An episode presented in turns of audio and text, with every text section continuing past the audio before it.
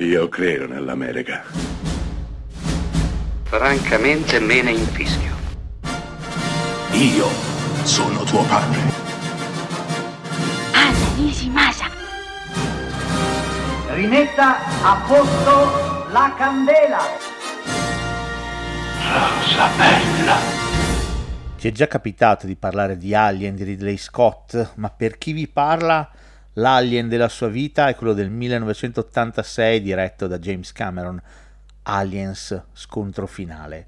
La vicenda prende vita qualche anno dopo la pellicola originale di Ridley Scott.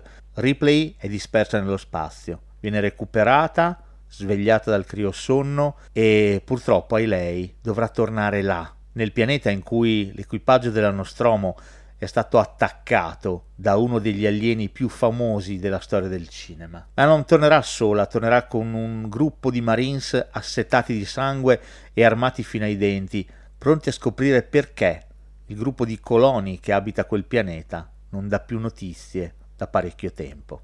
Ecco, Aliens è la versione action dell'Alien di Ridley Scott. Se nel primo film avevamo tensione, thriller, quasi horror, in un ambiente claustrofobico come una nave spaziale e l'alieno non si vedeva praticamente mai, qui Cameron ribalta la situazione. Gli alieni sono tantissimi e si vedono come? Si vedono perfettamente, più di una volta il nostro li inquadra. Il film per chi vi parla è un vero spettacolo per gli occhi.